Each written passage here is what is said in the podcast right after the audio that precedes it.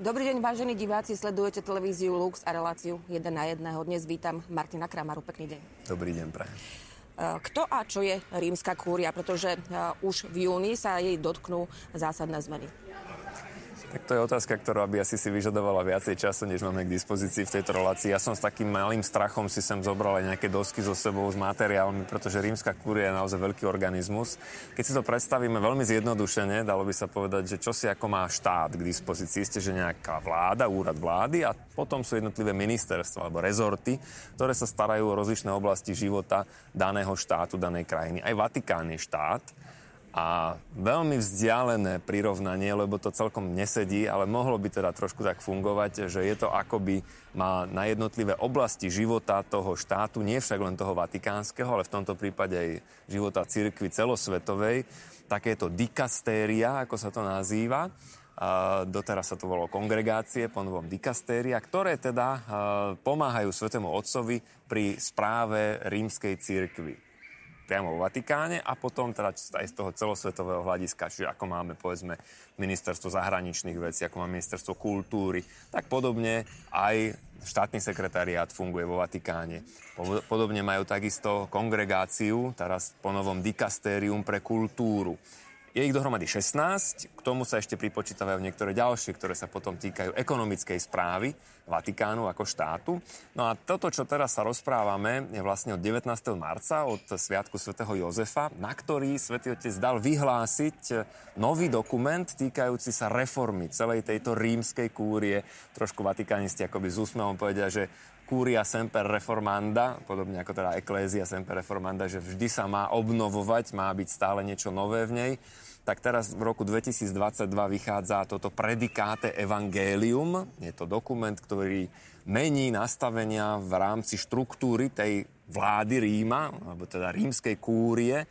A v roku 1988 sme mali pastor bonus ešte od svätého Jána Pavla II. To bol podobne reformujúci dokument. Prešlo niekoľko desaťročí, ukázala sa potreba, že treba urobiť ďalšie kroky. No a tak teda vyšiel tento nový práve na svätého Jozefa. Bolo to nejak veľké prekvapenie, čakalo sa to niekedy neskôr, ale pápež to možno aj preto chcel urýchliť, aby práve svätému Jozefovi zveril pod ochranu tieto nové kroky, ktoré sa snažia alebo budú konať vo Vatikáne. No a vôjde to do platnosti nie teda hneď v marci, ale v júni na Sviatok Zoslania Ducha svätého. Tak je plán. Jasné. Je to najväčšia reforma s názvom, citujem, hlásajte Evangelium. Skúsme teda vysvetliť, v čom je taká zásadná a koho a čoho sa vlastne dotkne.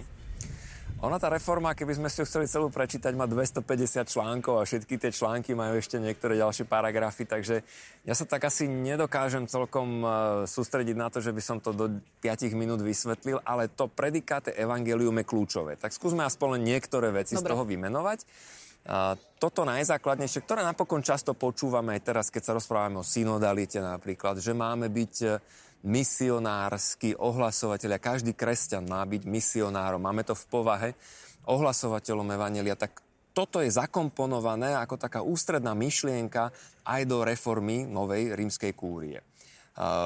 Znakom toho je napríklad to, tí už, ktorí sa na to hodnotiacím spôsobom pozerajú, hovoria, že sa presúva akoby akcent napríklad z toho, že ktoré má byť najdôležitejšie dikastérium. V minulosti samozrejme sa to bralo, že povedzme sa to týka doktríny, doctrina della fede, náuky viery. Dnes je to evangelizácia národov a dokonca teda dve také menšie dikastéria sa tam akoby zlúčili a vedie ich priamo Svätý Otec.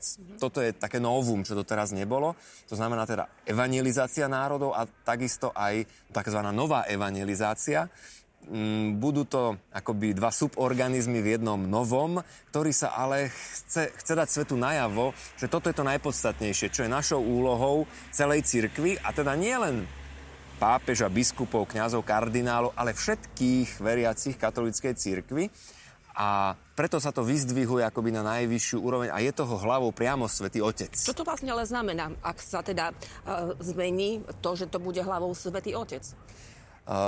Je tam niekoľko teda takých zaujímavých zmien, z ktorých toto je taká akoby prekvapujúca, nová, zásadná. V minulosti, ak si dobre pamätám z histórie, tak niekedy bol práve hlavou tohoto dikastéria pre náuku viery pápež. To sa potom zase v tých reformách menilo. Inak vždycky na čele nejakého tohoto rezortu, keď si to tak predstavíme, v podstate stál nejaký kardinál, ktorý bol teda ustanovený za prefekta a ktorý ten daný rezort riadil.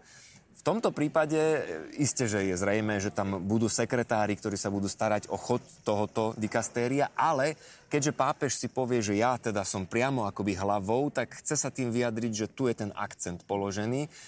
Pri niektorých ďalších zasa, aby som teda ešte dokončil myšlienku, je zaujímavé to, že ak v minulosti ich mohli riadiť len kardináli, alebo teda biskupy, klerici, tak práve na základe tejto reformy, ktorá teraz vyšla, môže byť ktokoľvek z laikov vo vedúcom postavení týchto daných organizmov Svätej stolice. Čo je pomerne zásadná vec. A tým sa tiež znovu chce povedať, že zodpovednosť ohlasovania evanjelia, čo je nakoniec vlastne posolstvo celej existencie Vatikánu, nie je daná iba kňazom a biskupom, ale že to teda visí na celej cirkvi, na všetkých laikoch. A keďže táto zodpovednosť je im daná, tak zároveň majú mať aj možnosť, aby do toho mohli niečo povedať.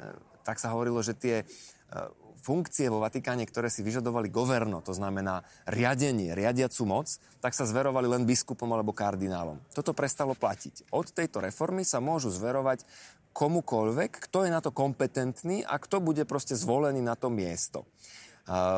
Samozrejme, že to ešte bude chcieť nejaký čas, kým sa to aj uskutoční a kým sa nájdú tí ľudia, ktorí majú tú kompetenciu. Ale naozaj je otázka, že máme, povedzme, dikastérium pre laikov, pre rodinu.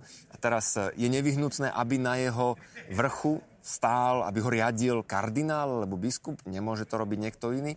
Samozrejme, že môže. Dlhý čas nebola akoby vytvorená atmosféra, taká, možno by som povedal, aj odvaha vôbec pristúpiť k takomuto kroku, lebo nejaká vec je zabehnutá, dlho funguje, ale pápež sa rozhodol, správme to. Keď aj to bude ešte chvíľku trvať, než sa to v skutočnosti pohne a než sa povymieňajú, povedzme, na čele týchto jednotlivých rezortov biskupy a kardináli za laikov, to nevadí. Nech to teda trvá, ale nech je tam tá možnosť a nech tí ľudia môžu aj riadiť tieto rezorty, nielen teda v nich pracovať. Dobre, v každom prípade, ak sa všeobecne hovorí o reformách v tom svetskom svete, tak človeku príde na rozum, že niečo nefunguje, niečo treba meniť. Dá sa to aj v tomto prípade nejakým spôsobom aplikovať?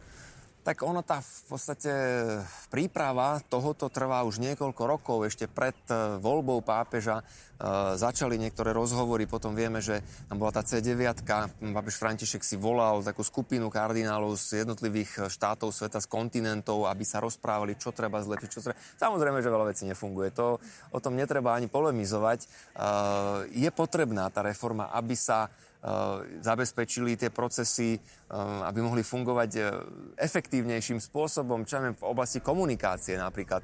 Tam už je toto jedno vidieť, že šéfom tohoto dikastéria nie je kardinál, ale je to laik, je to skúsený novinár, žurnalista, ktorý sa v tej téme vyzná oveľa lepšie. A tam sa napríklad tiež ukázalo, že to funguje. No nie je nevyhnutné, že biskup, ktorý má samozrejme v cirkvi autoritu zo svojej biskupskej vysviacky, tak musí sedieť aj na čele takéhoto rezortu, hoci sa v tom nevyzná do takej miery, kdeže bol ktorý z biskupov, kedy v novinách zamestnaný alebo pracoval pre médiá a vie, čo to vlastne znamená. No, dostal to na starosť, neraz to tak bolo, že dobre, musím teda chodiť na tie stretnutia, musím podpisovať dekrety a tak ďalej. Ale tá skúsenosť neraz bola u tých konkrétnych zamestnancov oveľa väčšia.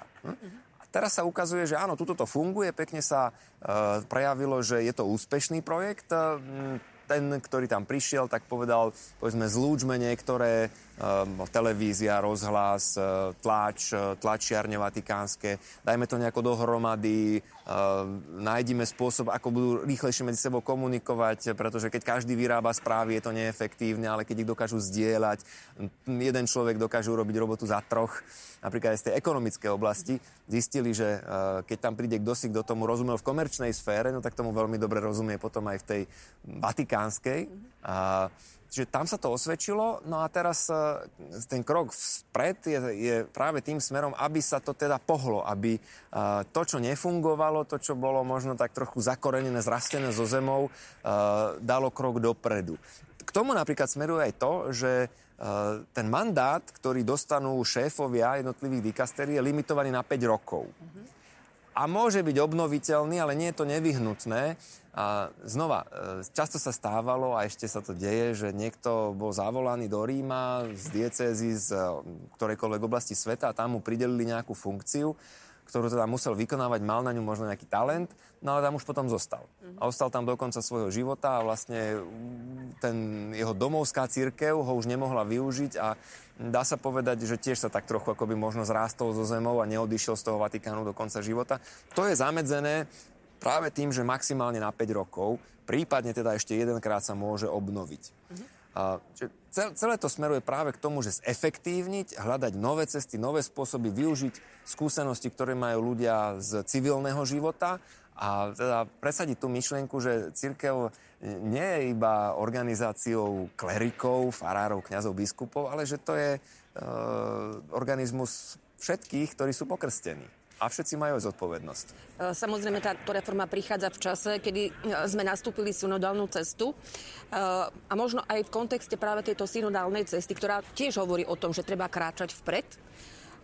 Čo môžeme očakávať od tejto reformy my veriaci?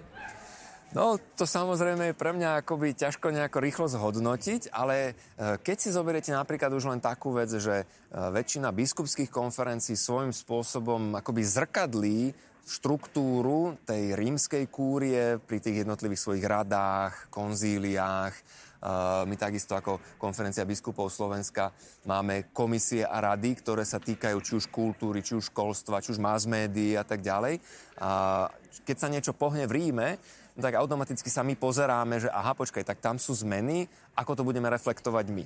Čiže veľmi pravdepodobne, to si tiež bude žiadať nejakú tú chvíľu, ale to zasiahne aj životy cirkvi po celom svete. Lebo budeme sa pýtať, dobre, my keď sme organizovali, že ako má vyzerať teda zoznam tých jednotlivých našich inštitúcií, tak sme sa dívali do Ríma. No dnes, keď sa pozrieme, tak vidíme, že už to tam vyzerá ináč. Takže aj biskupy si musia položiť otázku, aha, počkaj, takže napríklad tieto dve by mohli ísť dohromady, toto už nepotrebujeme a tu by mohol byť laik namiesto klerika. Napríklad hovorca Konferencie biskupov by nemusel byť nevyhnutne stále klerik, aj keď ľudia sú tak zvyknutí, aj dnes od rána mi vyvolávajú vyzvaniami telefón, že viete, ale my sme potrebovali vaše vyjadrenie. Nemôžete sa spýtať odborníka, ktorý sa tomu lepšie rozumie a ktorý je v danej veci kompetentný, hoci nenosí kolárik. No my by sme chceli niekoho s kolárikom. A možno, že práve toto bude trošku taká implikácia, alebo teda ten dôsledok toho, že sa ukáže, že nie je nevyhnutné, aby všade bol kňaz s kolárikom, keď sa to cirkvi týka. A naozaj to miesto veľmi dobre dokáže zaujať a ešte kompetentnejšie veriaci laik. A nebude sa to teda týkať len Vatikánu, ale aj cirkvi na Slovensku. Ja verím, že to pôjde aj týmto smerom. Samozrejme uvidíme. Ďakujem vám veľmi pekne. Tak to bol Martin Kramara.